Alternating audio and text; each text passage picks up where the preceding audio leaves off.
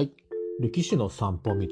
すよね。えー、勝山通りのこの道路のところにね、え北側ですかね、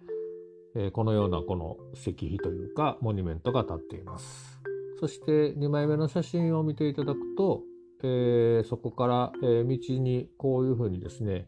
えこれ伝え石というんですけれども、え三角形とそれから四角形を組み合わせた、まあ、ひし形になったようなね、え形の色のついたこの、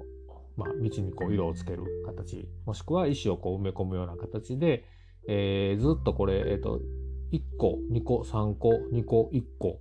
2個3個っていうのでね続いていってるんですけどこれがまさに伝え石と言いましてこの石、えー、この目印を伝って歩いていくと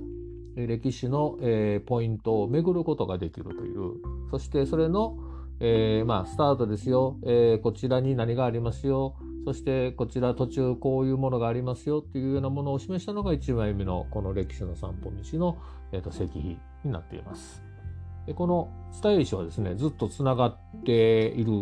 んですよ。これ実はですね、大阪市の施策なんですよね。えー、歴史の散歩道といいまして、古くからまあ、ね、政治文化の中心として栄えてきたその大阪のまあ古いものですと旧石器時代とかね縄文弥生時代のものとかがありますし、まあ、あの大阪の、えー、戦の歴史やったりね、えーと、あと文化遺産なんかがあったりその由緒ある史跡を検証するために、えー、それをつないでですね散歩をしていこうというようなことで、えー、結ぶコースモデルコースを作ったのがこの歴史の散歩道です。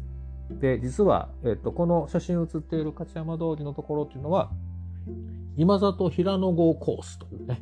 コースの中の一つなんですよね。これあの、めっちゃでっかいですよ。今里平野号コースはですね、東成から生野区、そして平野区まで含んだ、えっ、ー、と、壮大なコースでして、ですから、この伝え石を伝っていくと、東成、そして生野、平野、ずっと歩いていけるということになっています。さあ、本当に歩いていけるんでしょうかこれ実は試してみてください。えー、歩いていけるんですよ。歩いていけるんですけど、でも途中で切れています。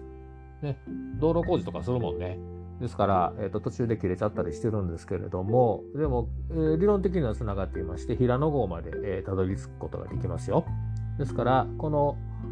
ちょうど御徒山古墳のね、えー、近くのところにあるこの石碑ですけど、まあ、南側は斜里寺、えー、斜里損傷寺をね、えーと目標にしていまして、まあ、北にずっと向かっていくと、えー、この道なりに進んでいくと鶴の橋の方に進んでいくんだよっていうようなことを示している石碑なんじゃないかなというふうに思います。